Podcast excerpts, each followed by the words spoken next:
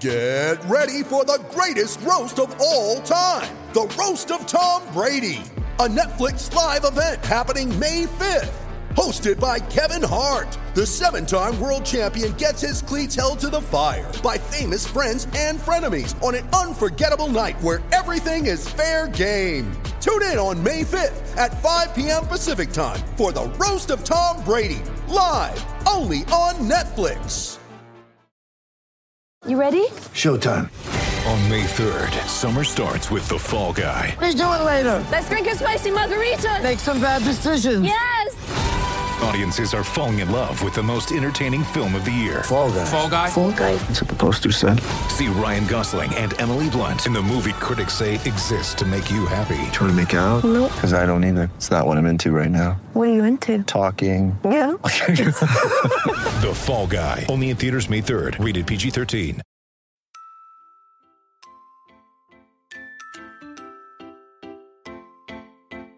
Uh huh.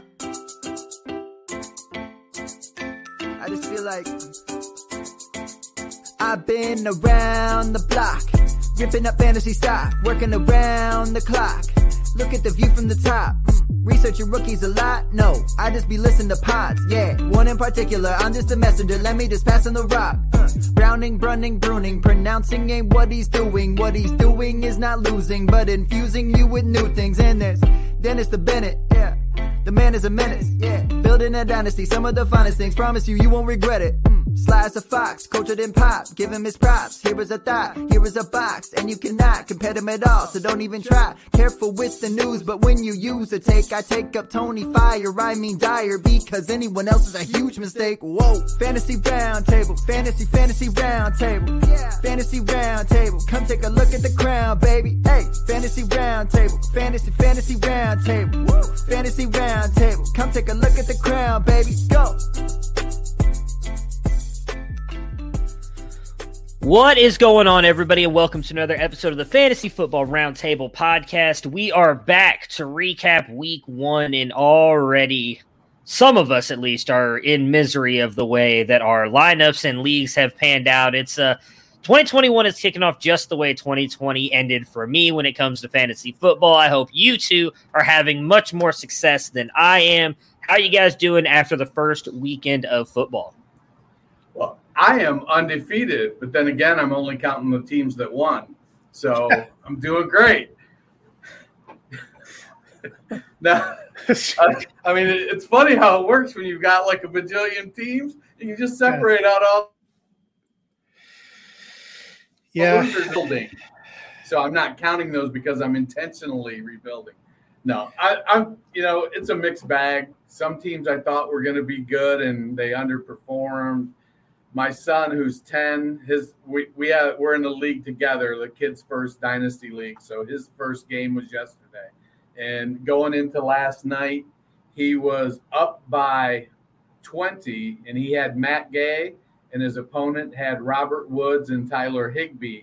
And so I was like, oh, it's going to be a sweat. He ended up winning by seven, but it was largely thanks to Aaron Rodgers, Aaron Jones, and Zeke uh, shitting the bed on the other guy's team. So, I mean, it's been a whirlwind weekend with football back. My 16 year old bought his first car, which is crazy. Bought him a 1967 Thunderbird, beautiful car. My 10 year old started training with a pitching coach today who said for 10 years old, he's got the most natural throwing motion in anybody he's seen at that age. I don't know. Maybe he's trying to get us to buy a larger package of the coaching. It seems like it's working. So, Yeah, Yeah. I can understand that. Well, I was happy the Broncos won. Um, so that you know, at least that worked out. Some some of my teams are doing good. Some of them are doing about as well as Hunter Fren- Renfro's hairline. So Yeah, bringing that joke back. I like it. Yeah, I, you know, at least that's one be of all our, season. You almost Well, at least uh, at least one of our teams won, right? Because oh god, I really don't want to talk it. no, about I that have to game. say the Lions. We'll get to it, but They looked a lot better. It was great. they were gonna be. I, I, I enjoyed that game. Uh, before we get into breaking that down, we are very proud to be a part of the Pigskin Podcast Network. Uh, you can find them on Twitter. They have a ton of great other podcasts, not just football. And I'm only going to mention football once this time hockey, baseball, soccer, everything. Go check them out. We are cloud. Uh, we are cloud. Proud to be a part of that network. One of these days, I'm going to get that done correctly. I thought you were Without going to call Do you have it clowns for a written down? I do have it written down, but English is Like- not my first language, and I don't read very well. I don't speak You very well. I don't do numbers again. I'm just a pretty face, people, and really, I'm like a four out of ten. song So every episode, you know, Dennis, pronouncing it yeah, what I he's mean- doing. I, I'm just, you know, I fail So, at everything. in my ramble at the beginning, I forgot the most exciting part that you film nerds will like. Uh, one of my passengers today was the venerable actor, Mr. Uh, Michael Pena. Ah, Super nice guy. He was in Ant-Man's town. best friend. He he was in town uh, playing in a charity golf tournament. Uh, really nice guy. So that was pretty cool. That's one of the perks of my my. Uh, Did did job. he do like a breakdown of the golf tournament like he does in Ant Man? Because that would be. I'm thinking of the right person, right, Okay. Matt? I'm not messing that up. Uh, where I'd he, love. where I'd he love. Yeah. what happened when Yes, uh, very quickly. when Very, Scott yeah. was away. Love it. I love it. He's, he's he's he's an awesome actor. Seems like an amazing human being as well. So No, he, he didn't because we got to talking about music because he actually got his start as a musician, a drummer and bass player. And so, with my 16 year old being a musician, we just kind of got off track talking about music and, and whatnot. So, but well, on to the business part of it. Uh, hey, do you guys? Are you, you, it sounds like you got. I've got something that you guys need, and and need me definitely yes. Me badly yes. So get the tools to help Bob Harris reach Fantasy Football Hall of Fame. FootballDiehards.com has the Flash Update Pro, constantly updated throughout the season. Every week after things after the games end, Bob and the team at Football Diehards are updating the the cornerback wide receiver matchups, the projections, the rankings. Uh, there's different tools, the cheat sheets, the consistency tools, target distribution, snap counts so many tools on there that that you just can't believe it. I mean, I don't know about you guys. For me, Bob Harris is uh, can't miss radio when he's on Sirius XM. I'm always looking forward to football diehards. But if you use our our, our code roundtable, you must be contagious, Matt, because I'm stumbling. Uh, our code roundtable, you get an additional 15% off the already low price of $24. Go to footballdiehards.com Flash Update Pro and use code Roundtable.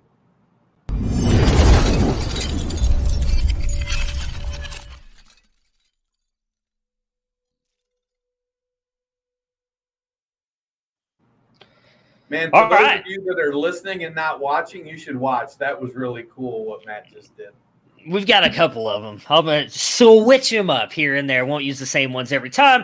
All right, so let's go in and talk about these games uh, from Sunday. We're gonna kick it off with the Eagles beating the Falcons 32 to six, and Jalen Hurts was impressive. Three touchdowns, 64 yards rushing. Uh, overall, very good game. Devonta Smith looked good. Jalen Reagor, Dallas Goedert, Miles Sanders, everybody in this uh, game looked good for the Eagles. But Hurts was the one who stands out, Matt. We talked a lot about this on Friday. I was very high up on Hurts this week. Were you impressed with Jalen Hurts? And do you think he's in for a big season? I'm not going to overreact too much to one single game, but I will say, on, man! It's the first week of the season. Everybody's overreacting.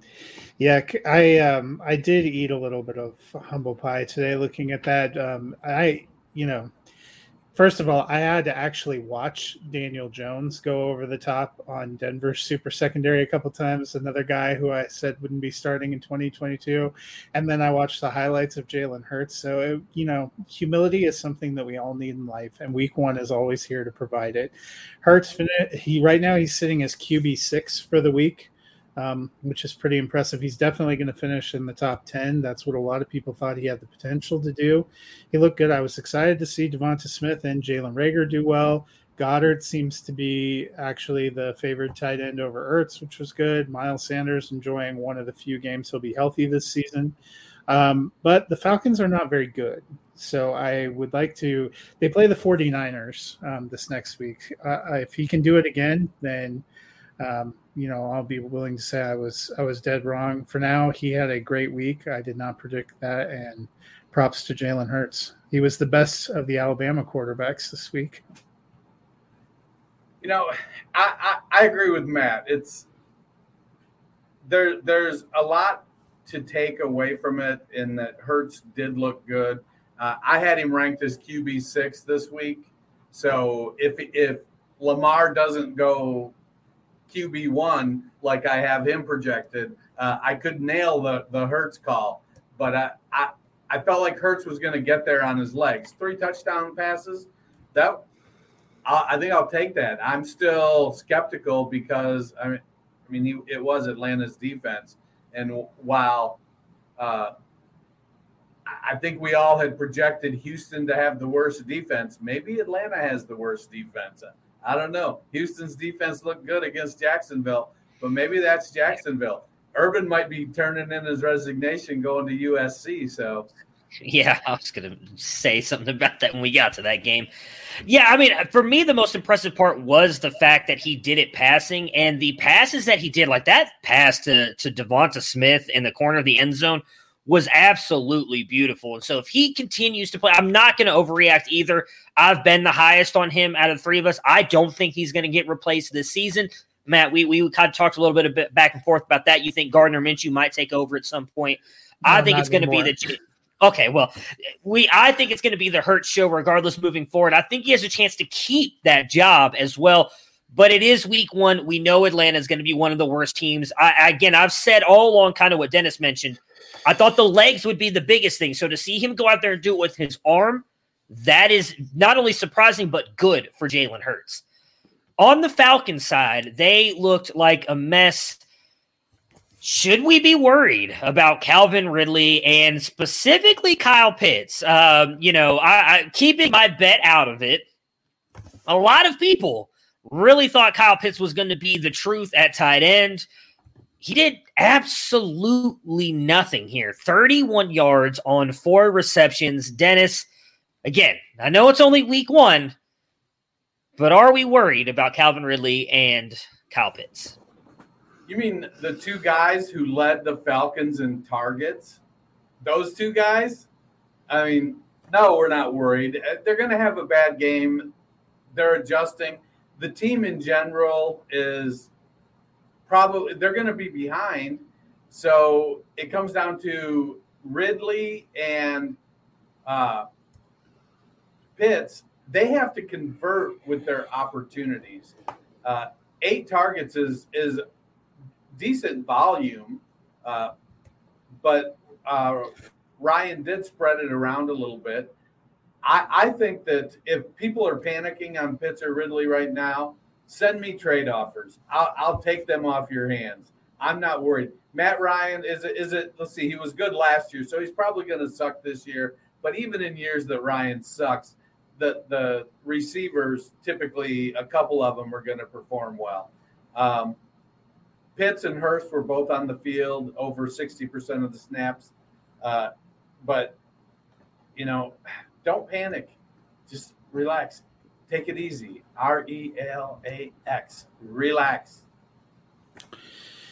So, I mean, I don't know if it's panic or it makes me think I need to moderate my expectations. You know, I had Calvin Ridley potentially being wide receiver one this season. I get what you're, you know, Dennis is saying that they're going to be behind and have to throw a lot. That was definitely the situation this week. They were behind by a lot they threw it 35 times. You know, Ridley and Pitts each saw eight targets, which, you know, I feel like Ridley saw more targets last year. They also did handoffs an alarmingly high amount of the time, considering what the score was. I guess the concern probably is more we you know they changed offensive schemes. I think we were thinking about the Falcons yeah. from last year and this is the Arthur Smith Falcons, and he was out there acting like he still had Derrick Henry and Derrick Henry's cousin uh, to run for him. That gave me a moment of pause. So it's well, not that I don't. Derrick Henry's little cousin Mike is what he had.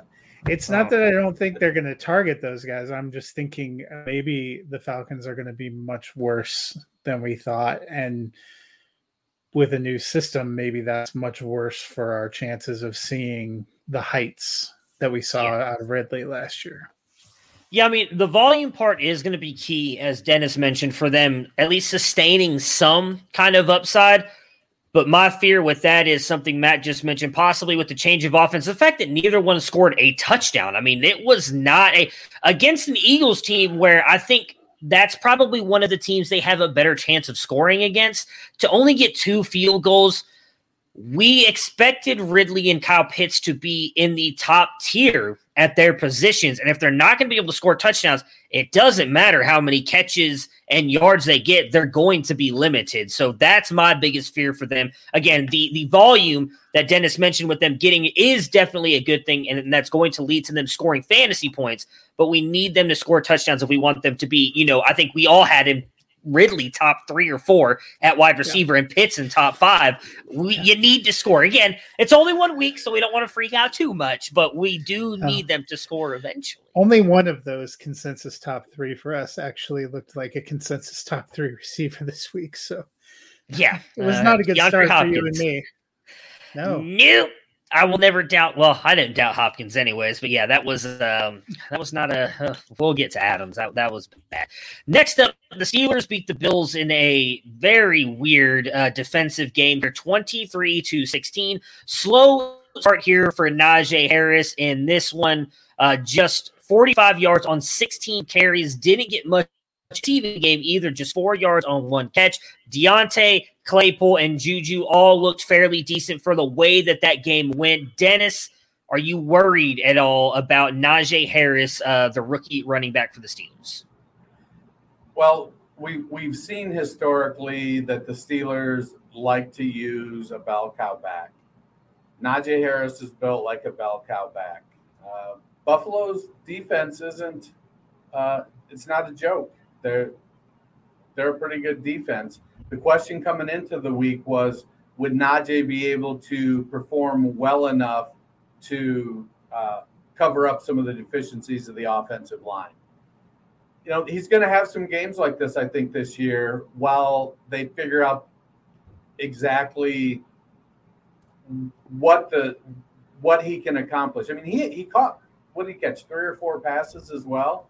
Uh, he didn't have a lot of yards, but he was still he caught it, one pass or three or four targets. He had three targets, yeah. So yeah, three targets for one catch, four yards. He, he's getting they're involving him in the passing game. He's he's on the field. He he's gonna be fine. I'm not overly concerned. I think I think our consensus rankings, we all had him like somewhere between like 10 and 16 or 18, somewhere in there.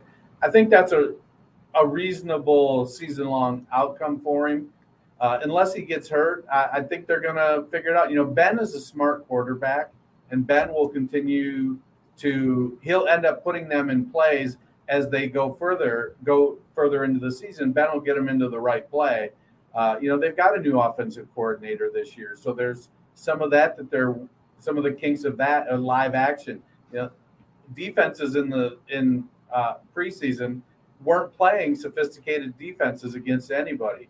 So there's some of those, those teams that have had changes at head coach or offensive coordinator, uh, installing new schemes, modifying schemes, uh, adding new people. Some of those things with going to three preseason games, there's going to be a lot more working it out the first few weeks of the season. So I'm still in on Najee Harris. Uh, I think he's going to have a fine season.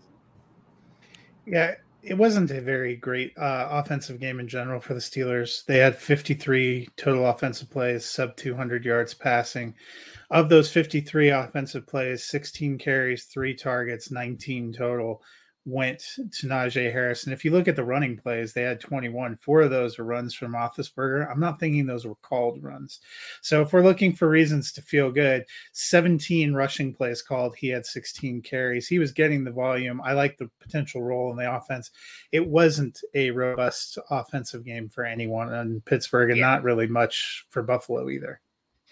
Yeah, this was one of the early games I was paying a lot of attention to, and I think a lot of that was the Buffalo Bills defense. They they are one of the better defenses. They were in the backfield a lot, and we know that Pittsburgh is working through some new offensive line uh, members here, and, and really an, almost an all brand new offensive line. They were ranked one of the worst ones by a lot of people. So Najee is probably going to struggle a little bit here at the onset, but I agree he's he's going to be really good moving forward. I mean, unfortunately, the three of us, Matt, we had him ranked at uh, me, you, and Brandon had him ranked at 14 this week only came in about 23 spots lower than that. So, you know. But the volume, but, uh, based on the volume, I don't think it was yeah. the wrong rank. Just, no, not I don't know what I, the success is going to I like I, I, like to give us a, a, little bit of crap on some of those. And that was, it, you know. It was but it, I, our worst call.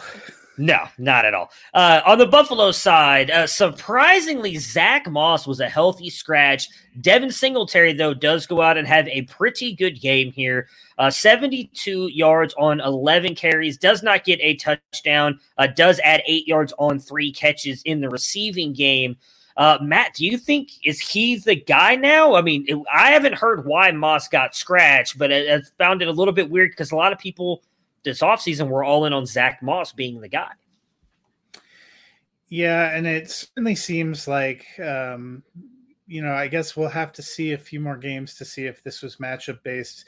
Uh, the same way, you know, Thursday night, I think Dallas went in with a game plan, deciding that based on the defense they were playing, they were going to minimize the run and focus on the pass. Last year, Buffalo's offense almost entirely at times seemed to uh, have running as an afterthought. The thought was based on the offseason that they were going to try to run more. Maybe that was just wishful thinking or us putting our own analysis on them. Because if you look at the way they actually did the game, if you take out Allen's nine rushes, they only had uh, 16 running plays. 11 of them went to Singletary. They had Breida in there a couple times. They ran a reverse to McKenzie. It doesn't seem like running is you know, totally a focus. Even with Josh Allen running, they only ran 25 times versus 51 passes. So if running is going to be minimized, they may like Singletary. Singletary may fit better what they're doing. It seemed like last year he was a better blocker, and maybe that's the case. But he seems to be the better bet if you're going to bet on one of them. I still think right now the Buffalo running back is a flex value at best. Yeah, I, I wouldn't be going out trying to acquire uh, Singletary, hoping I can rely on him week to week. I think you're spot on with the it's a matchup based thing. That their Buffalo doesn't have any issue abandoning the typical run game because they know in crucial situations Josh Allen can drop back and then take off and run. So they're not having to worry about a traditional running game because they've got a 6'5, 250 pound quarterback that runs a four five five. Uh, I, I, think that Singletary, you know, would have been nice for him to get the get a touchdown somewhere. Uh, he played seventy five percent. What was it? Seventy five percent of the snaps versus twelve percent for Breida. So they clearly, when they were going to run the ball, it was going to be Singletary involved in, in the play, and that that was the game plan. If next week they decide to be closer to a 50-50 pass run split as opposed to a what was it 60 60 40 65 35 uh, 66 33 yeah if they if they decide they're going to be closer to a 50 50 split i wouldn't be surprised if, if moss is active. So it'll it'll be a weird it, it's definitely one of those situations that 90 minutes before kickoff you're looking for the inactives for the rest of the, the season I think the question we have to ask yeah. ourselves is what did Moss say about Sean McDermott's mom in pregame that just got him benched? I mean, clearly not something very nice. Uh, that that that's obvious. Uh, yeah, it's unfortunately something you're going to have to watch. But I, I, think we all kind of knew that. We knew this is going to be one of those backfields that was not going to be fun to deal with if you rostered any of the players in there, whether it was Singletary, Moss, or Breida. Just means now you're going to have to pay even more attention to them. The Bengals beat the Vikings here 27 to 24. On the Vikings side, Adam Thielen with another big game here. I mean, we continue to like knock this guy down. He's like the uh, Robert Woods of the, well, Robert Woods is in the NFC. I was going to say he's the Robert Woods of the NFC. They're both in the NFC. The Robert But That, he's that the tells you Robert how Woods of the little we think about Vikings. Woods. I know. My God, poor Robert Woods. He's the Robert Woods of the Vikings. We continue to downgrade him because of how good Justin Jefferson was. Nine for 92 and two. Matt is stealing in for another huge season. Yeah, it seemed like uh, when Irv Smith was lost for the year, that was going to be a good bump for Thielen. But what's interesting to me yesterday was target distribution. So Thielen ended up with the most targets, ten, and he's he's been efficient the last couple of years on that. Also interesting to me that KJ Osborn saw nine targets. I don't know if it was a matter of coverages. I don't think of the Bengals as having a particularly robust secondary, um, but you know, Adam Thielen's been a touchdown machine. If he can also continue to get uh, receptions and yardage, we're going to have to vault him way up, I think. Yeah, I, I think it, when Smith went down, Thielen's ADP started to rise pretty significantly. Uh, we've seen historically that he can do, he can put up fantasy points with low yardage because he does get into the end zone at a pretty good clip. Uh, but yeah, KJ Osborn, yeah, you know that's I, if he's if he's not in a waiver wire article this week, I'm going to have to question uh, whoever's writing that waiver wire article because I think KJ Osborn is going to be one of the, the hottest waiver wire names out there. The question is though, is it sustainable for him? You know, uh, Zimmer wants to run the ball. What he ran that uh, Cook, he ran he ran Cook 20 times. So I don't know how much more uh, running of the ball you can ask out of Minnesota. So if that was 20, 20 times out of 83 plays. So Cook carried the ball almost 25% of the plays. Uh, I don't know. I, I think Osborn might really be a thing unless Conklin or Herndon suddenly become something uh, at the tight end. Uh, I, I feel like it's going to be more of a Cincinnati situation with the three wideouts and very little tight end usage. It was a classic uh, Chris Herndon game, though. Plenty of uh, pregame hype. Two targets, zero receptions for zero yards. Yeah. Yeah, I mean Jefferson got nine targets, uh, same as same as KJ Osborn. I, I, think Jefferson's probably viewed as the one now, though. At this point, with the season he had last year, which probably helps out Adam Thielen a little bit, little bit. To also be honest, I'm not really terrible. I mean, I am personally. I would not be able to make a catch against the Bengals secondary, but I don't think some NFL players are that worried about the Bengals secondary. So I don't expect Thielen to have games like this continuing moving forward. Jefferson, I think, will end up being the better wide receiver. But I'm very curious to see if Thielen can finish top 13, 14, 15. We all kind of downgraded him when we did our wide receiver ranks. I wouldn't be surprised if he ends up going up there and, and, and finishing as a, a, top 15 wide receiver yet again. On the Bengals side, Joe Burrow and Ja'Marr Chase. Who would have thunk it, right? I mean, dude couldn't catch a cold in the middle of winter, but goes out there and makes an amazing uh, touchdown grab for 50 yards. But hey, who knew? Who knew it was coming? He's he's not very good at football, so I'm told. Uh, but anyways, he goes out there. They look solid. Joe Mixon rushes for 127 yards and has four receptions. Matt, is this it? Is this it? Is Joe Mixon going to finally finish as an RB1 for fantasy football? I mean, you have to like the usage, and there's nobody really behind him. So that was all encouraging. We thought they were going to run quite a bit. Uh, the Vikings defense wasn't great last year. Um, hard to say if they've improved. Um, so we'll see what it looks like when they start playing uh, other. They play the Bears front um, this next week, um, so that might be a little stiffer of a challenge. Uh, but I, you know, as long as Mixon can stay healthy, I think he's he's an RB one. Yeah, I don't. I mean, he's going to get the volume. Samaje Perine isn't a threat. Chris Evans isn't a threat. They're all, they're going to de- get sprinkled in, giving him, giving uh, Mixon a break here and there. But I would be very surprised unless the Bengals are up by two scores late in the game to see another running back go in for a full series. Um, you know, Mixon yesterday. Mixon showed the talent that everybody who's been Joe Mixon's going to be an RB one for the last seventy four years has been talking about. He, he showed it yesterday. I think I, if they had if they invested in the offensive line, I can only imagine what could have become of Joe Mixon in that game uh, or the passing game. I mean, they wouldn't have been having to claw and scratch and go into overtime. I think we did. Did we all pick the Vikings in that game? If I remember, no, I was the only one that picked the Vikings. I Yeah, was we- on the Bengals, baby. We picked the. Bengals, which was looking good when they were up ten, and then uh, got suddenly terrifying when it went to overtime. So yeah, I, yeah, I was a little bit worried about that too. I, I'm not concerned about Mixon. I think you're going to keep him in, in the lineup until something happens, and I'm going to try to avoid the dread of thinking something always happens. It's coming soon, uh, and because I want to just send him positive vibes. Yeah, I think injury is literally the only thing that holds him back from from being a RB1 this season. The 49ers and the Lions, which turned out to be a very interesting game, which I would not have thought after the first half there. The 49ers do end up pulling out the win 41 to 33. Jimmy G, yeah, go ahead.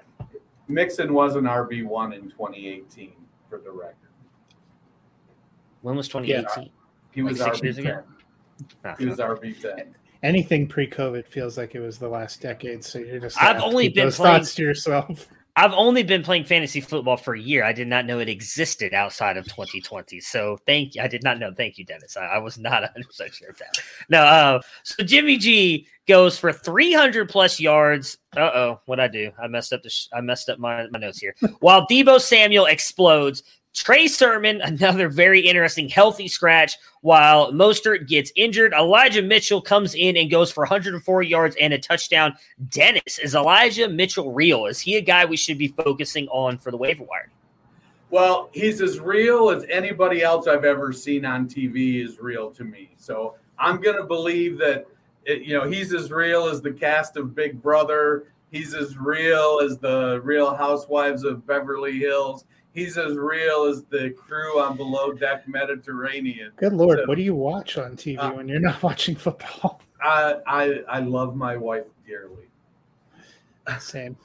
Um, I, I Mitchell, you, you know, he came out of Louisiana. Was it Louisiana Tech or Louisiana Monroe? I thought it was University Louisiana. of Louisiana. One of those. UL? One of those. UL? You Yeah. talking about Mitchell? Yeah, Mitchell. Yeah, Yeah. UL. One of those Yeah. not Louis, LSU schools in Louisiana. Um, you know, he had a good reputation as being a good runner, a, a decent all-around back, good size, fair speed. You know, I think he was a four-four-five guy. So he came in as the less heralded draft pick and just went to work doing the things that you need to do as a sixth-round pick. He didn't try to overdo it, and you know, it was weird. I I was listening to uh, Howard Bender on Sirius XM on my way home today, and uh, he was basically giving the beat writers hell, saying, you know, you guys are the ones who are supposed to be getting the stories. That's your job as the beat writers. You know, why why is it that we don't know that they're unhappy with Brandon Aiyuk? You know, why is it that you you know we're waiting until Sermon isn't inactive, and then you guys all say, "Oh well, yeah, you know he got leapfrogged by Hasty and and, and Mitchell." I I think it's a situation to monitor, but I wouldn't be surprised next week if Mitchell is active and plays ten percent of the snaps. I wouldn't be surprised if Mitchell is inactive and doesn't play at all. I wouldn't be surprised if Mitchell was active, started the game, and was the only running back to touch the ball. I mean, it's San Francisco. What are you going to do? It's Chinatown, almost literally. I would like to also say that the fact that I was able to remember that Elijah Mitchell attended Louisiana is the positive influence that uh, Matt and Felix and Austin have brought to my life. Um, You're welcome. You're welcome. yeah, I'll say it for the he- group. yeah.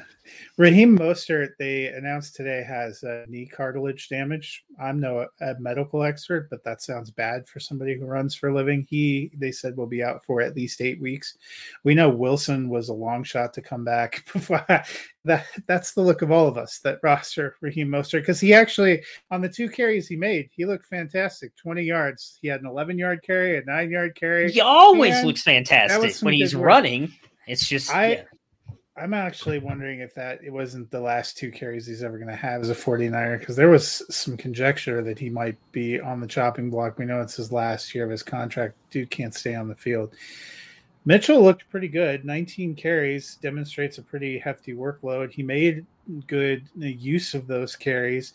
Hasty was active. I personally think they'll probably have all three of those guys active. Sermon will probably end up getting activated at least next week. Whether he gets to contribute much of anything um, will be interesting. But it's, you know, it seemed like all off season we like George Kittle. weren't sure if he could stay healthy, but we thought for sure it was going to be Brandon Aiyuk and Trey Sermon, and that Jimmy G was just going to be a seat warmer for a game and a half. He looked incredible. Deebo Samuel looked incredible. Elijah Mitchell looked incredible. None of the people we thought were going to be great looked incredible. So it's a typical 49ers season. Yeah, I mean, the only thing I would say is I think if if Mostert's going to be out for eight weeks, or I guess as a lot of people are now calling him most hurt, uh, then I think Trey Sermon will uh, definitely be viable now. But I will go out and pick up Elijah Mitchell. I do think that that is a with the fact that he supposedly beat out Sermon, I, I don't trust Hasty. Uh, Sermon is a very good running back. I honestly think something.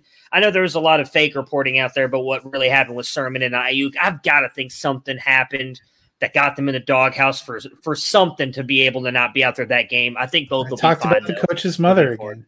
I mean, they man, and, these, and Moss. These, these kids, not... man. These kids. Oh, what's wrong with them? Oh no, I messed my whole camera up by doing that. See, look at that anger. Uh, I've got a problem, just like these these darn kids.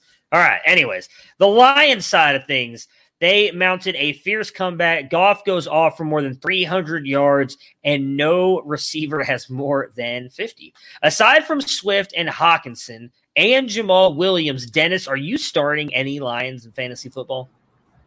Well, I, I mean, we play in some deep leagues, so we're going to be forced to start at least one Lions wide receiver at some point. One of us is. So the question becomes: Is it Williams? Is it Cephus? Is it St. Brown? Which one of those guys are we going to be forced to start on an injury riddled bye week? And are we going to get 8, 10, 12 points out of said player? You know, Goff in LA was able to make Robert Woods and Cooper Kupp perennial top 15 wide receivers. Granted, he's running the uh, Sean McVay system there, which is different than the Anthony Lynn system. But Anthony Lynn was able to rack up a shit ton of points for Keenan Allen uh, and periodic second wide receiver Mike Williams. So is I, I would expect that Hockenson's still going to be the he's the real deal going forward. Uh, Swift and Williams, I think we got a good look at what what their role is going to be, how they're going to be partnered together. The wide receiver thing is going to come down to figuring out if one establishes themselves as the top. And at this point, after one week, I don't think we really know uh, if one of them is going to become the guy who gets 50% of the wide receiver targets. Yeah, that's it for me. I mean, we saw a perfect example of what we think we're going to see from Detroit a lot this year. They were down, they had to throw, they had to do big comeback. They they had 56 pass attempts. 30 of those targets went to Hockenson and the two running backs. I feel great about starting them. Swift and Williams split the carries, uh, split 20 carries. Both of them look like they're going to be viable plays. Hockenson looked great. Wide receivers, they targeted five different receivers and a couple other extraneous tight ends. Dennis is right. If somebody establishes themselves and starts making the most of those, that's going to be great. Cephus ended up getting a touchdown. So if you played wide receiver roulette and you threw him in there, he got three catches for only 12 yards, but he got a touchdown. So he got in there. Kalif Raymond caught a couple of deep ones. Trinity Benson got six targets. You know, they're using everybody. They're throwing a lot to the wall to see what sticks. Right now, I'm not hoping to start any of them. Yeah, it's just the two running backs and Hockenson for me. We talked about him. I think Jamaal Williams is the one that surprised me a little bit. You know, we knew Anthony Lynn was doing a lot of talking him up this offseason. I wasn't expecting him to look as good as he did yesterday. Uh, he's the guy that I actually put in a couple lineups yesterday because of the Zach Moss news late. Uh, I'm very excited to running see. back. Anthony Uh, Lynn, he- he really 1A is. running back. He really is. He looked good. And if they're going to continue to use him that way, I, I think he's a worthy flex every single week. And he's a guy who I think I'm going to rank that way every single week as well, because I expect them to continue to rely on the run and, and the way those two work together. Um, they, they looked really, really good. The Cardinals beat up the Titans 38 to 13. We thought this was going to be a high scoring game. We just did not think it was going to be a one sided game. Arizona comes out big here. Christian Kirk, though, Matt, you were the only one talking about Christian Kirk. He goes five for 70 and two. The best wide receiver on the day besides DeAndre Hopkins, who goes six for 83 and two. You know, Rondale Moore in his first game, four for 68. Matt, are we buying Christian Kirk? Is it, or, or should we be? Uh, he's not. He Yeah. can't be rostered. So are we picking him up and starting him moving forward? Well, he's rostered in quite a few leagues I play in because uh, if you're you going to have- ta- tout somebody, you're supposed Yeah. to take him. I You know, mean, I was- not other leagues that Matt Fox is not. Like six leagues in the rest of the world that you're not in. He is not rostered. I was encouraged by the production, but I'm going to say I- I'm not going to take any kind of victory lap right now because he had five targets. Rondale Moore had five targets. AJ Green had six targets. Hopkins had eight. They were a very great offense. Kyler Murray looks great. Um, their offense looks great. We thought their offense was going to look great.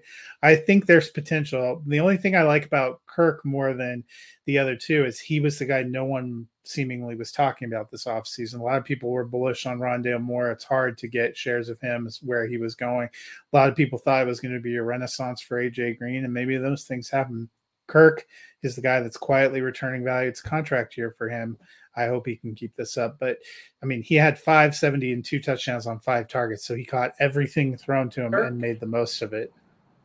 Yeah, I I think for me, you know, I wrote up a Dynasty Darlings article that released this morning, and it was three rookies and Christian Kirk. I mean, since Kirk has come out, we've been waiting for him to develop something along the lines of consistent production. And let's see, what was his? He played 57% of the snaps. With uh, Moore played 29%. Where was Green? Hopkins was at 88%, and Green was at 80. So Kirk produced on wide receiver three snap share. Uh, it's going to be hard. I, I, I think he, you, you know, is AJ Green washed? Is I think the question that affects can Christian Kirk keep producing?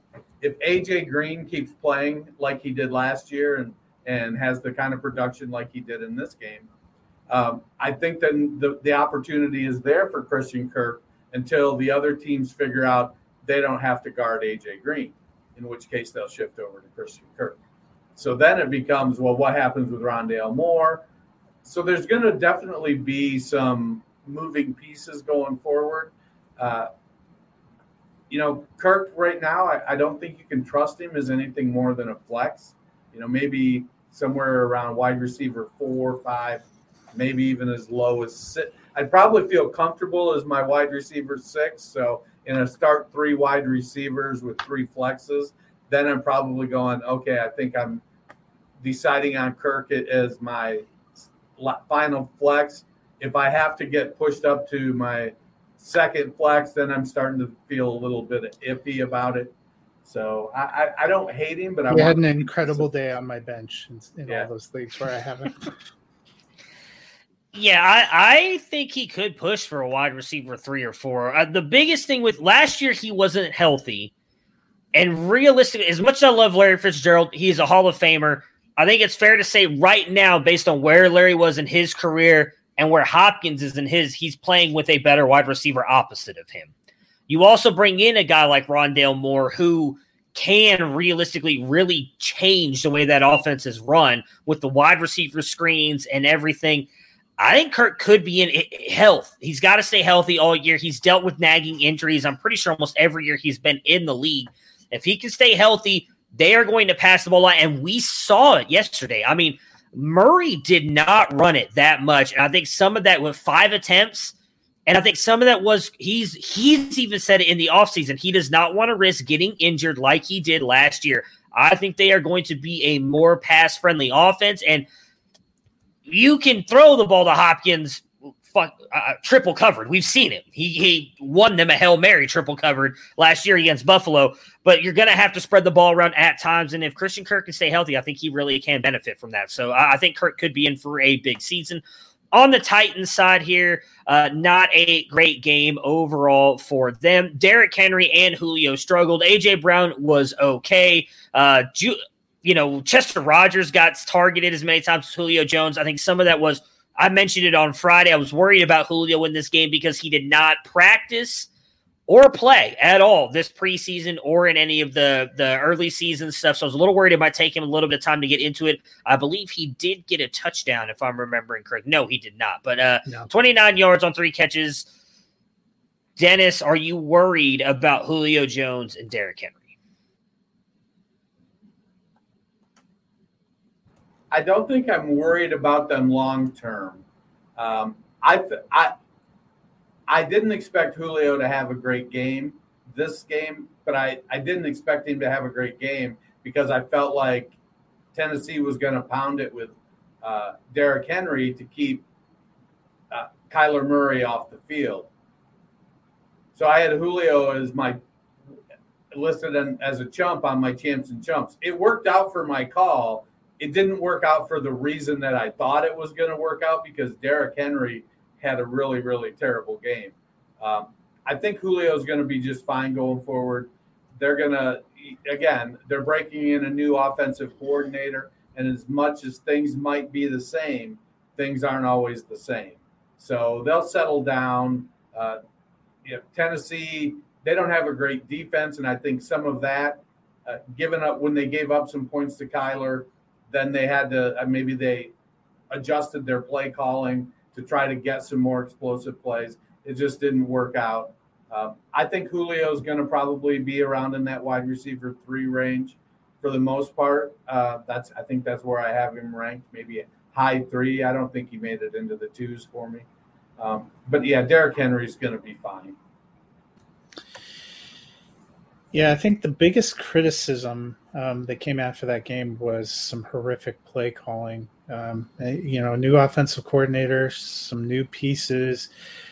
Uh, the Titans do not have a particularly easy schedule, especially at the beginning of the season. This next week, they have to go to Seattle, a Seattle team that looked pretty good in managing to um, dominate the Colts in Indianapolis this week. So I think there's I I don't know if it's concern about these particular players so much as the Titans did not look good in any phase of the game yesterday, and it's not like things get demonstrably easy going forward. The only thing they have going for them is they appear to be in by far the worst division in the NFL. Yeah, I mean, I think I picked them to be like actually seven, seven, and seven and nine. Yeah. Oh, seven and ten, yeah, because They're, I know, I know. It, there we go. At the end, you know, every time I keep I keep forgetting. Record. Yeah, because I, I, did have the Colts. Uh, I remember I did have the Colts winning the division. Yeah, I'm not worried about Julio. I am a little worried about Derrick Henry. Now he did get three catches in this game, but Matt, we talked about how bad this defense looked, and we saw it in that game against Arizona. If they're behind a lot, they're eventually going to stop feeding Derrick Henry. So I am a little bit worried about him. And that offensive line, for an offensive line that a lot of people thought was going to be very good, did not look good at all against realistically JJ Watt and Chandler Jones because that's about all Arizona has on that defense. Uh, they did not look good in that game at all. So I'm, I'm a little bit worried about them as well. Julio, I think moving forward will be fine. You know, there was an interesting thing I saw on Twitter. Jacob Gibbs at J A Gibbs underscore 23. Anthony Firkser lined up uh, in the slot or out wide 83% of the time yesterday, leading all tight ends. That is I mean, interesting. Yeah, I mean, he didn't get a ton of targets, but I, I don't recall Jonnu Smith lining up split out that much. It, it, just never felt like that. I could be wrong. Maybe, maybe, maybe Smith did line up more, but 83% he lined up. All right. Next up, we've got the Seattle Seahawks who beat the Colts 28 to 16. Russell Wilson went off, go figure, for four touchdown passes. Um, you know, I'll just let uh, Matt, did I underrate the Seahawks? Because you two, I'm pretty sure, liked him at least a lot more than I did. Uh, I mean, he hit two beautiful moonshots to Tyler Lockett. Uh, I'm glad I had him and Scott Fishbowl. Still going to lose. go figure. But, anyways, Matt, did I underrate the Seahawks? I think we all underrated them a little bit because I, I, think we all had them coming back a little bit. They don't, but they started hot last year, so we'll have to see if it keeps up. But Russ definitely looked like he he came back and looked like what he looked like at the beginning of last season. So you have to wonder, did he get hurt somewhere down the line? Lockett looked good, Metcalf looked good, the whole offense looked good, and they looked uh, dominant. Um, the NFC West definitely came out yesterday and proved that they're right now the best division in the NFL. Yeah, I mean that one catch Lockett made where he basically looked all the way around, kept tracking the ball. That was a phenomenal catch. Uh, I don't. I, I, was just thinking about that catch. I don't remember the question. That and Rashad Penny's hurt again. Did we underestimate the Seahawks? I, I don't think we underestimated them. We're just used to them starting off the season slow. So maybe this this might be their only win for the first four weeks uh, if they stick true to form. I think Russ is I think Russ is on a mission this year. Yeah, I mean, if they continue to play like that, then I, I, think I definitely did. I did not have them making the playoffs, and I wasn't uh, wasn't expecting them to look this good.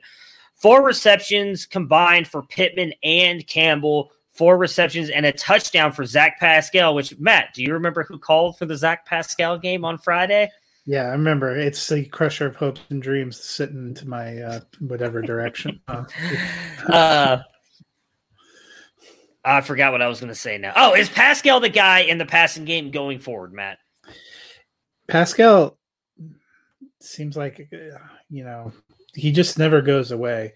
So I think he's going to continue to have a role they spread it around a little bit. It's not even just that Pittman and Campbell didn't do that much; they were not really up there on targets. Um, although it was a lot of checkdowns to Taylor and Hines. Um, so hopefully some of that will reverse, but I, I am concerned that we're not going to get the breakout we thought was coming. No, I think Pittman's going to be just fine. I think Pascal is establishing himself as the wide receiver two in Indianapolis. Um, but you're right. 15 targets went to Hines, and Jonathan Taylor had eight, leading the team in targets. So I feel pretty good about the team where I drafted Taylor uh, at the 103, uh, though I think I lost this week.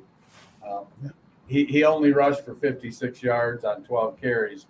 He, you know, they need to give him the ball about 20 times. Uh, but that's just me uh, losing a fantasy game saying that. Uh, Pascal's going to be the wide receiver too. I think uh, uh, as much as I want Parris Campbell to be a thing, uh, I don't think that's going to happen. Yeah, uh, Carson Wentz has never been a guy who really dumps off either, so it was really kind of surprising to see that from Taylor and Hines. Uh, I'm I'm I'm with you guys. I'm not necessarily worried about Pittman, more so Campbell, as Dennis just mentioned. Well, I, I, was hoping, I, but I think Pat the, the dump offs I think were facilitated by the offensive line play. And also because the Colts don't have a robust set of tight ends, which is what he's traditionally used in Philly. Which that that is very true, which is why I was hoping Parris Campbell would become a thing. But as I have learned over the past couple years, Frank Reich listens to this show and hates me. So he definitely goes against anything that I want to. So start hyping your boy Zach Pascal. I called for the game and he went with it, which I don't understand whatsoever, but it is what it is. Next up, my guy, the MVP of the 2021 season, Justin Herbert, takes the fighting Justin Herberts out there and beats the Washington football team 22 16. What was a little bit concerning, while both Mike Williams and Keenan Allen had good games, Ekeler was the main guy in the backfield, but got zero targets Herbert did mention, though, in an interview after the game The only reason he didn't jump off was because of how open Keenan Allen and Mike Williams were getting downfield. Washington, a very good defense. Matt, are we concerned at all about Ekeler and the lack of targets? I think it's something to watch because most of us thought Ekeler was in potentially in line for an RB one season. He ends up getting a touchdown, which helps him, you know, but he only had 57 yards rushing on 15 carries. Being a power rusher has never been his thing. If he doesn't get heavily involved in the passing game, and you're talking about zero targets in a game where they threw 46 times, that's a red flag for me. Now, Rich Hribar had an interesting thing, and I'm trying to get to my gallery because I saved it. He had posted today that about Justin Herbert picking up where he left off. Herbert only had about 15. Uh, let's see, here we go. Uh, Herbert was 8 for 17 for 47.1% completion percentage, 5.6 yards per attempt on first down.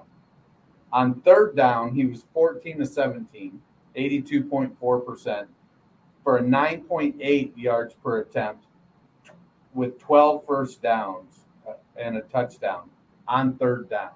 So Herbert was killing it on third down.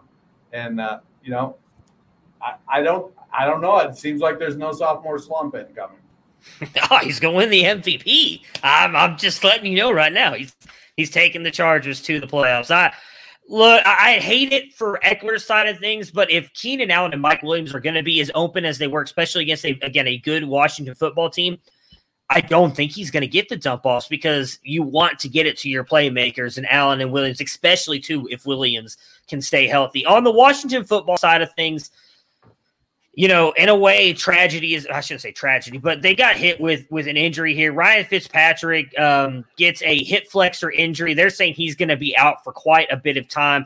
Is this a bad sign for Washington? I mean, Ty- Taylor Heinicke comes in and he played pretty good, just just like he did against Tampa Bay in that playoff game. Uh, uh, you know, he didn't look horrible out there, uh, but it definitely looked like it hurt McLaurin a little bit. Only gets four targets, does make all four catches, which, by the way, catch of the year already with that catch where he made falling down and turning his head. Uh, I mean, amazing hand-eye coordination on that play. But just for 62 yards, are we concerned, Dennis, with Taylor Heinicke being the uh, starting quarterback for the Washington football team for I believe it's at least four to five weeks. They are saying six to eight, possibly longer. So, I would. I, I, almost suspect if they go six and two while Fitzmagic is out, Heinicke starts the rest of the year. If they go five and three uh, while while Fitzmagic is out, I think they keep Heinicke starting uh, until he suffers like consecutive losses. I, I'm not concerned for McLaurin. I, I think, you know, he's the alpha there. They're going to get him the ball. It's different when, you know, you're the, the one in practice taking all the reps with the game planning versus, you know, the guy getting 15% of the practice reps with the ones. So uh, we'll see what happens next week. You know, they've got a great defense. Uh, I, I would say that uh, something to make note of is that uh, that uh, Chargers offensive line looks like it's the real deal because they held uh, Chase Young and the boys in check pretty well. So I, I, I like Heinicke to be a serviceable quarterback. I, I don't think he's going to play himself into a fat contract. I'm there's already rumors that they're looking at quarterbacks, possibly Cam Newton to come in. I'm not sold after watching the Giants yesterday that uh, Washington wins on a short week on the road against New York. Um, Heinicke is okay, but I think that severely limits where this team can go. Well, I thought I saw on NBC Edge that uh, Rivera was quoted as saying that they're not bringing in a quarterback.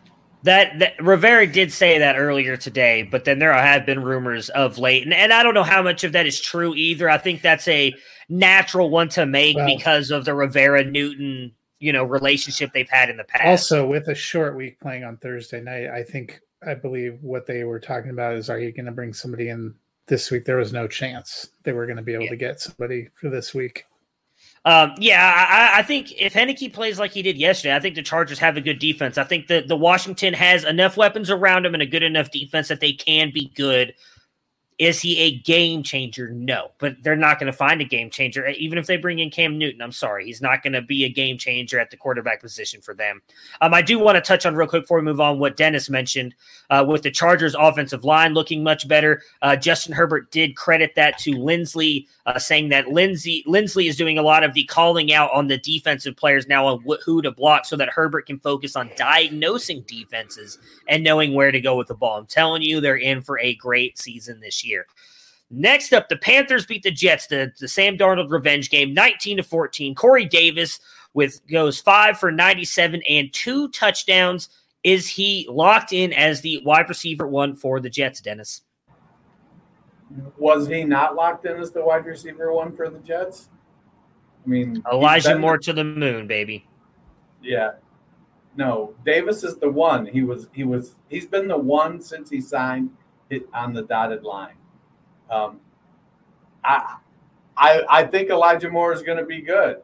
I I think that you know for his profile for him to be the one you're looking for Antonio Brown. I don't know if he has that in him. I think Elijah Moore is going to be good, but I think Corey Davis is is the one in uh, that Jets offense. Yeah, for me, for at least this year, I think Corey Davis is the one I'm going to trust the most. I think Moore might have some good games, but it'll be more hit or miss. Yeah, he, has got to be in your lineups. And, and I will say, as much as I am not the biggest fan of Zach Wilson, he went out and had a pretty good day as well. McCaffrey returns with 187 total yards and nine receptions. Matt, I mean, how does he continue to impact this offense in the passing game? Yeah, I think we saw, um, you know, last year a lot was made about the Panthers having three receivers in the top 25 and could they do it again? And I think we see when when McCaffrey's out there, he basically sucks up the targets of a number one or a number two receiver. He was heavily involved, 21 carries. Uh, he saw a team leading nine targets. DJ Moore still doing good uh, as a number two, but I think that that means performances from other guys are going to start to be hit or miss. McCaffrey is going to be solid. Moore seems like he's going to be solid. If Robbie Anderson can get a 60 yard bomb, he makes your day. Otherwise, it might be a little bit of tougher fantasy sledding. Yeah, I think there's some. It looks like it's going to be DJ Moore, and then is it going to be Terrace Marshall? Or Robbie Anderson. It's not going to be both unless one of them has that one catch for 60 yards and a touchdown. You know, Marshall had six targets, only 26 yards on three receptions, but his game that they have him playing is close to the line. Uh, it's going to be, it, it, he's likely to, I think, out target Anderson over the course of the year. But McCaffrey, it, you know, he had what, 189 yards, so it's 18.9 plus nine receptions, so it's twenty seven point nine. He's the he's the wide he's the running back one on the week, and he didn't score a touchdown. Yeah, take he's, a nice long drink of that. He's just he's just that damn good. And we thought he was going to be too. We talked a lot about Friday how it was going to be so much fun to see him in this Joe Brady offense, and they did not disappoint. I, I think DJ Moore is going to be the guy. The one thing I liked about uh, seeing with Moore here as well was the fact that they used him a little bit in the rushing game, which is what they used Curtis Samuel for last year. Obviously, Samuel moves on, so Moore I think could be used in that role with um, with Brady moving forward, which could mean more for his fantasy value. Probably the most surprising game of the weekend. The Texans beating the Jaguars 37 to 21. Starting on the Jaguars side here, James Robinson, a guy we thought, you know, was his his stock was increasing when uh, Travis Etienne unfortunately suffered that injury. He gets out snapped and, and out carried by Carlos Hyde. Carlos Hyde nine for forty four. Robinson five for twenty five. Uh, doesn't really do much in the receiving game either. Just three for twenty nine. Matt, are we worried at all about James Robinson? Yes, I'm worried about the Jags in general. I didn't think they looked great, but it was not a not a good sign. This this game actually featured two backfields um, that were depressing to me. You know, it's I don't get. I love Carlos Hyde. I am a Buckeye, but man, Jesus Christ, Urban Meyer, what the hell? It's a good old boy, man. It's it's that's what he does. He plays his guys. It's you know, Rob Robinson. Robinson is not Christian McCaffrey, but he's not Carlos Hyde either. He's more talented than Hyde at this stage of their career. And I, I don't know what Ur- Urban's thinking, what he's seeing. We've been calling his hiring a dumpster fire since the day that it's been announced. And it is, you know, it, it's getting to the point where people are walking by throwing firecrackers and fireworks in it. It's going to be a spectacular dumpster fire. I mean, when you look at Trevor Lawrence in the press conferences, he's like, dude, I don't know. No wonder we kicked these guys' ass. You know, I don't know, man. It's yeah. Uh, I will say the one thing we talked about, or uh, on like Debbie podcast last year, DJ Chark. Once he got Trevor Lawrence in, that definitely looked good yesterday. Chark, Chark had a really good game, uh, 86 on three for one touchdown. I will say I'm not as worried about James Robinson yet because uh, I do think eventually he will take over as the starter again and be the guy. But all right, hold I mean, on, it don't add up. DJ Chark, good game, three receptions. Dude had 12 targets. And so I mean that's what Trevor Lawrence was really, really bad. Oh, Lawrence was bad, but Lawrence the difference was the difference was he was at least getting some balls to Chark, where Minshew was missing every single one of them last year. All Chark needs is three, baby, and he showed it to you this weekend, and that's all I need. I just need him to put up some fantasy points. For the Texans side here, are the Texans for real? They're the only team in the AFC South with a win right now, if I'm remembering correctly. Um, uh, overall, good game from everybody here. Tyrod looked uh, looked good. Dennis, you called for Mark Ingram to, to get the most carries, so you put the hex on me and Matt with the Philip Lindsay talk. Matt, what do you think about the Texans uh, this weekend? They look a lot better than I expected. They also don't look like a team that's trying to intentionally tank, which is the vibe we got from them throughout training camp. Tyrod looked decent. Brandin Cooks looked like he's he wants people to remember his and put respect on his name. So did Mark Ingram. Um, so they might be a dumpster fire still, but they'll be a more fun dumpster fire than the one in Jacksonville. Maybe they're more like a trash can fire. Right, right. There's, you know, it, Houston, man, I, they did. They thoroughly exceeded my expectations for the entire season. They can go. They can lose the next 16 in a row. It looks like they're going to compete. Uh, they're going to be a competitive team. They're going to be out talented, uh, and good teams are going to beat them pretty handily. But if they're playing, you know, the Jets, some of these teams that that aren't as aren't very good, also, they're they're gonna they could win three or four games this year as opposed to the one game that all of us gave them. Can we also whoa, whoa, whoa, whoa, whoa, whoa, whoa, they, whoa, they I have picked like the greatest collection of afterthought players. Too. I mean, Danny Amendola Yep. rises from the dead. Mark Ingram rises from the dead. David Johnson at least gets a touchdown, even though they didn't want to play him. Brandin Cooks reminds you he's still semi elite. I told you guys, Tyrod Taylor is not as bad as he gets credit for. He is a great game manager, and I picked him to win four wins. We're almost there, baby. We're almost there. Next up, Matt's Denver Broncos beat the New York Giants 27 to 13. Melvin Gordon with 10 carries for 31 yards before breaking a 70 yard touchdown run in the fourth quarter. Javonte Williams went 14 for 45. Matt, coming to you first here as they are your Broncos. Who do you trust more in this backfield? Yeah, and they had an exactly 50 50 snap share uh, coming out. I actually thought Javonte Williams looked better as a runner.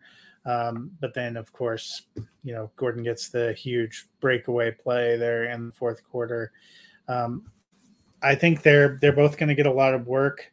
Uh, Gordon's probably still the lead guy right now, but I don't think it's going to be too long before Javonte takes that over. Well, I mean, Javonte out carried him. They may have had a 50 50 snap share, but if you, what was that, a 70 yard run? So that was what? Yeah. 10 for 31.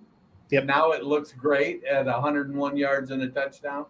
So Williams was slightly outplaying him prior to breaking that long run. But historically, that's Melvin Gordon's game.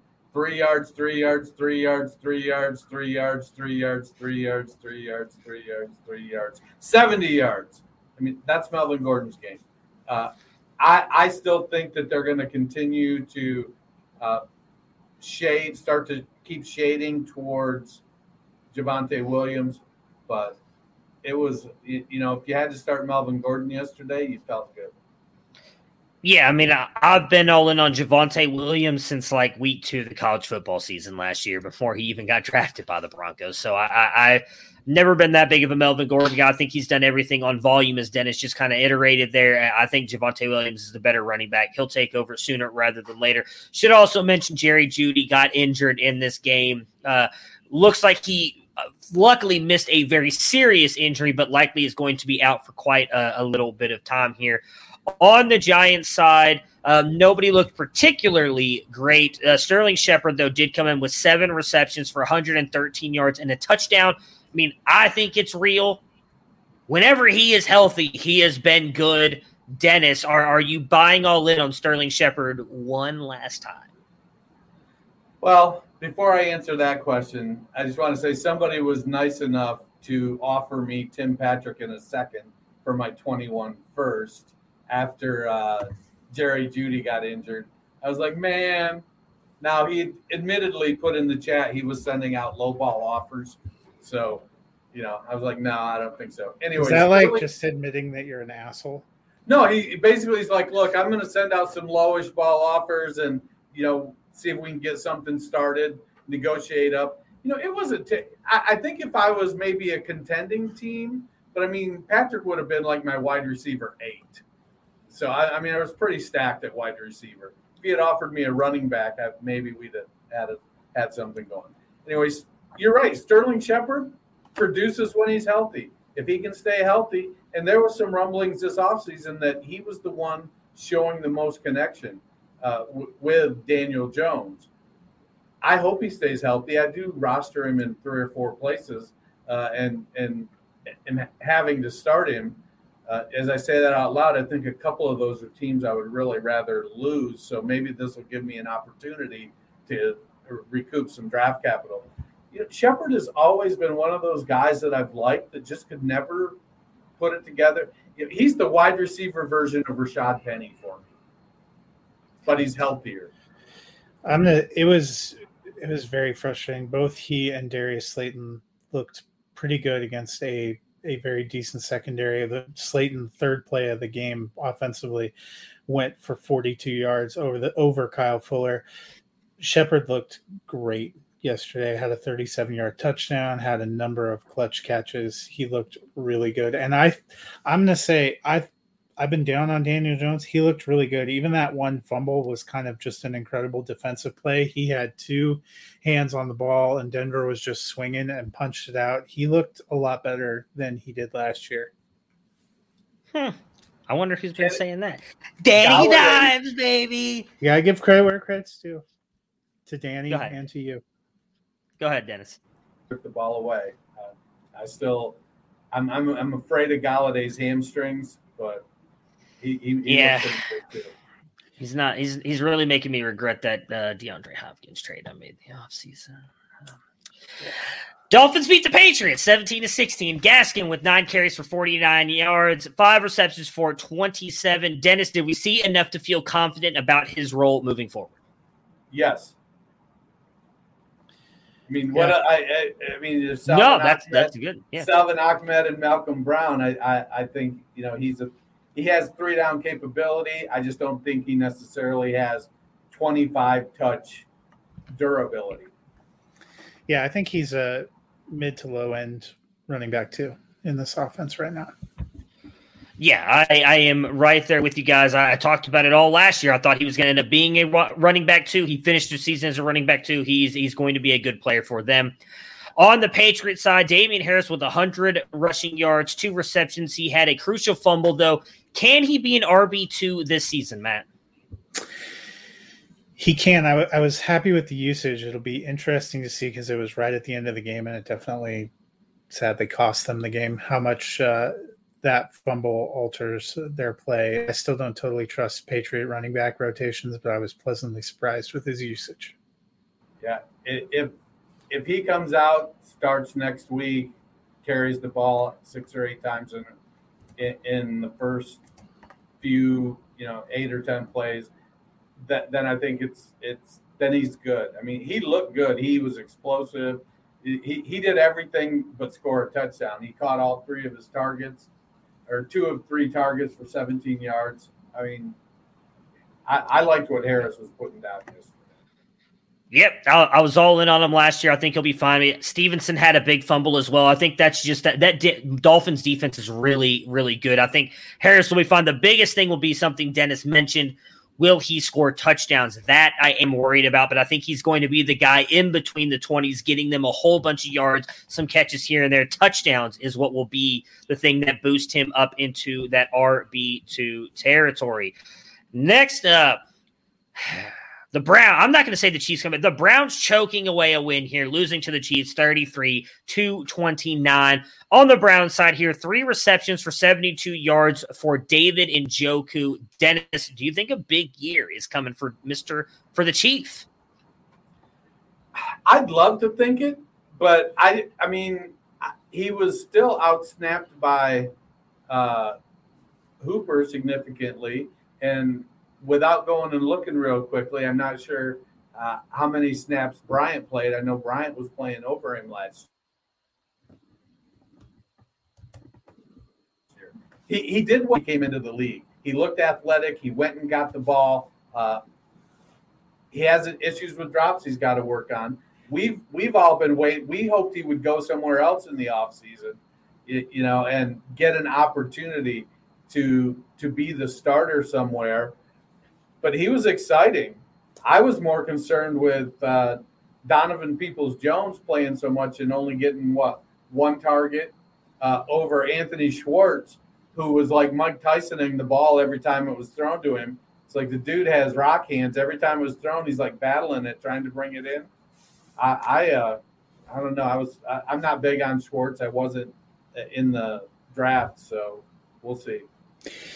OBJ didn't play, so I would like to see how he kind of settle. You know what happens when he settles in there. But there's a reason that I was pretty high on where I thought Baker would finish, but not exceptionally high on where any single Browns receiver might finish.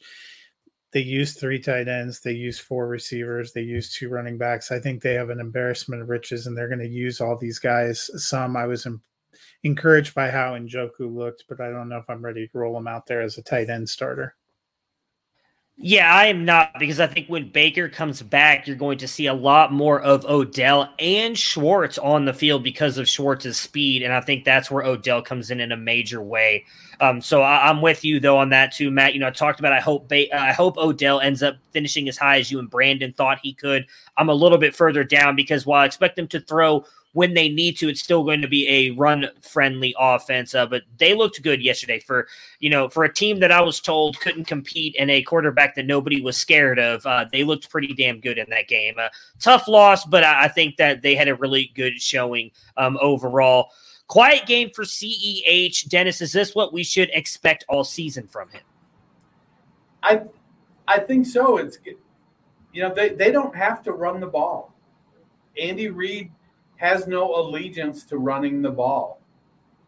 Uh, CEH is going to be the lead back. He's going to pro- play the most snaps, but it wouldn't surprise me if he leads the running backs and touches on a weekly basis with 12 to 14.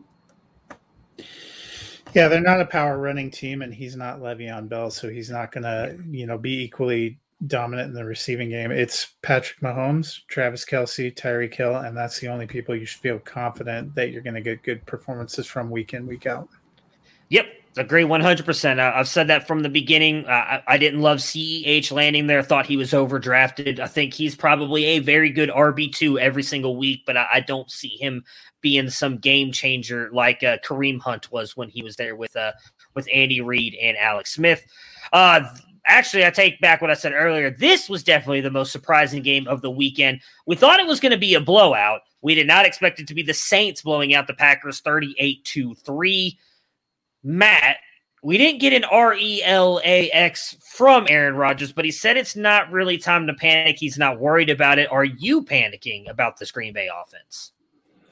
Well, they've been at odds off the field for quite a while, and you wondered what was that going to impact on the field. They were a completely flat-looking team. I don't know what was more disturbing to me yesterday, their play on the field, or the fact that Aaron Rodgers looked like Lieutenant Dan during that period of time in Forrest Gump after the war, but before he got into the shrimping business. That haircut, um, as soon as I saw that, I knew we were in trouble.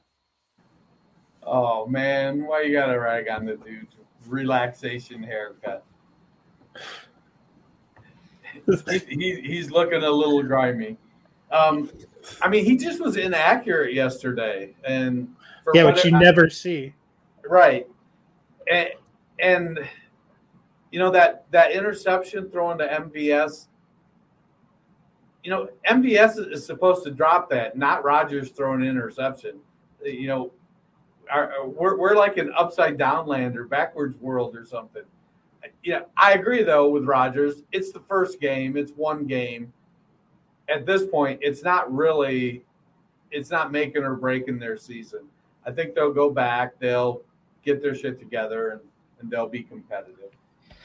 Yeah, I'm still not worried about him. I picked him to be the best team in the NFC and go to the Super Bowl. We just see this every year from Rodgers. Even last year in the MVP year, he has a really bad game here or there. Uh, you know, he really, as Matt, you mentioned, there was a lot of weird off the field stuff with them this year. Um, I think it's going to take a little bit of time to them get fully back into that groove again. So I'm not worried about it. It's just one of those things where, you know, the Saints came out, they punched him in the mouth, and, and Rodgers looked frustrated, just didn't look like they really got their groove going, and it showed, and the Saints continued to pile on. Uh, so I'm not too worried about it. On the Saints side, Jameis Winston looked really good. D- uh, Matt, do you think that we're in for a big year for him in New Orleans? You know, the last time he was a full time starter, he I think he was QB three. You know, in 2019, his bugaboo has always been turnovers he looked uh, good yesterday. That being said, the Packers clearly imploded. I mean, he had five touchdown passes on only 20 throws, only 148 yards. They had a strong running game. Um, you know, Sean Payton seemed to believe in him, and I think we were worried. I personally, I was worried about the lack of receiving weapons. It doesn't seem like it matters. Juwan Johnson, the, the new Marques Colston. You know, TMR was he dropped a nugget in the chat before the game for the uh, Jimmy Buffett Scott Fishbowl. He's like, you know, he goes, they were high on Johnson before any injuries, and we're looking at him as a weapon over Trautman. Johnson looked good, man. Breaking all of our hearts. Last game, the Sunday night football game was competitive for quite a while, but the Rams eventually pull away, winning 34 to 14. The Bears lost, but the offense moved well. David Montgomery went for 100 plus yards. Dennis, how do we feel about Andy Dalton and Justin Fields after the first game? Well, one of them is good, and one of them is barely palatable. I mean, I, Dalton, I mean, this is what the Bears season is going to look like if they keep starting Dalton. It may not be a lot better if they start Fields, but it's going to be more exciting, and you're going to have hope that things are going in a growth direction. I mean, Fields, that, that throw he made, he, he looks comfortable out there, and he's making the right moves. I, I get that Dalton is likely to make fewer mistakes, but he's also likely to give you so much less upside that it that you're not in the oper- you're not in a position to make mistakes. So I I don't know. Again, maybe it's my OSU blinders. It, I got them. I admit it. I wear my I got my scarlet and gray glasses on, but I think Justin Fields is the shit, and they should be starting him. Yeah, I think they're going to continue to use them. You know, next week the the way they did, bringing them in on packages. The Bears moved the ball quite a bit better than I thought they would against the Rams, but they made some crucial turnovers. They their line is sort of trash. I'm wondering if that's part of the hesitancy yeah. of throwing, because Andy Dalton got lit the f up a couple of times in that game. Um, but it's gonna if if they have another blowout against the Bengals, he's done. I think so I think our, the line our, being our bad is. Line, our offensive line is terrible. So let's play the quarterback that can't really move. That's what I was going to say. I mean, that's why you need to put Yeah. Fields out there because he can't extend plays with his legs and and, and But burn a you. I lot mean, of the a lot of the talk last night, if you were listening to them, was that in talking to Nagy, they don't want Justin Fields to be running. So well, nobody wants I- him to run, but I mean, that's what Ryan Day tried to hold him back from doing at Ohio State too, and he still did it at times. He only does it. He doesn't do it like a Lamar Jackson. That's the problem. A lot of people just think that he does. He doesn't. He never did in college. He does it when he needs to. When you have a bad offensive line like that, I think it's a plus. Um, I've said it before. I'll say it again. I think he starts by week three. I, I don't think you can start him next week. It's the Andy Dalton revenge game. I mean, you got to let Andy Dalton go out there and try and beat the Bengals, But right? if they beat the Bengals, though, there's no way. Then you still go to. Justin Fields because Justin Fields is better and he's going to take him to the playoffs. I've said it before. I'm going to continue to say it. I'm all in on the Bears to the playoffs because of Justin Fields. Stafford went for 300 plus, and Darrell Henderson looked solid, rushing for a touchdown. Tyler Higbee, five for six on six targets, second most on the team. Dennis, is this finally Higbee's year? I think it's, yeah, maybe.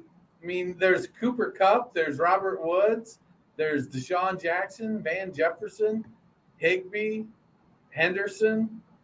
My question isn't so much as this Higbee's year because Hig- Higbee will get, you know, he's going to be in the tight end eight to eight to fifteen range, I think, at the end of the year.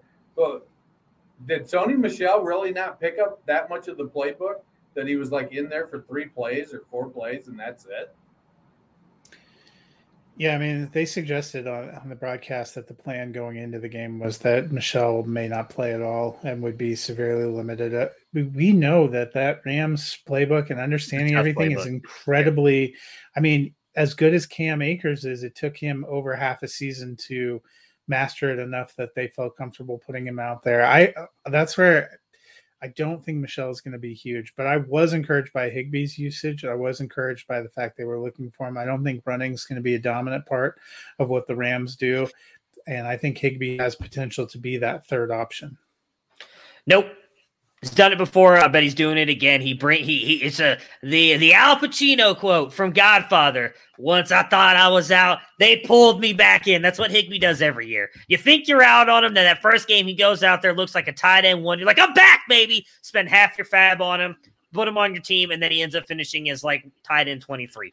No, Look, I Not- just need to hope happen. he does well because I benched Rob Gronkowski and put Higbee in there on Thursday afternoon, and Regret Yeah, I, uh, I, I, in Scott Fishbowl, I benched Rob Gronkowski for uh, Allen Robinson, um, and looks like I'm about to um, lose by uh, 15 points. And if you guys didn't know, Scott Fishbowl is uh, tight end premium, and Rob Gronkowski scored 34 points. Allen Robinson got me a whopping 9.5, baby. So uh, starting Scott Fishbowl 11 off.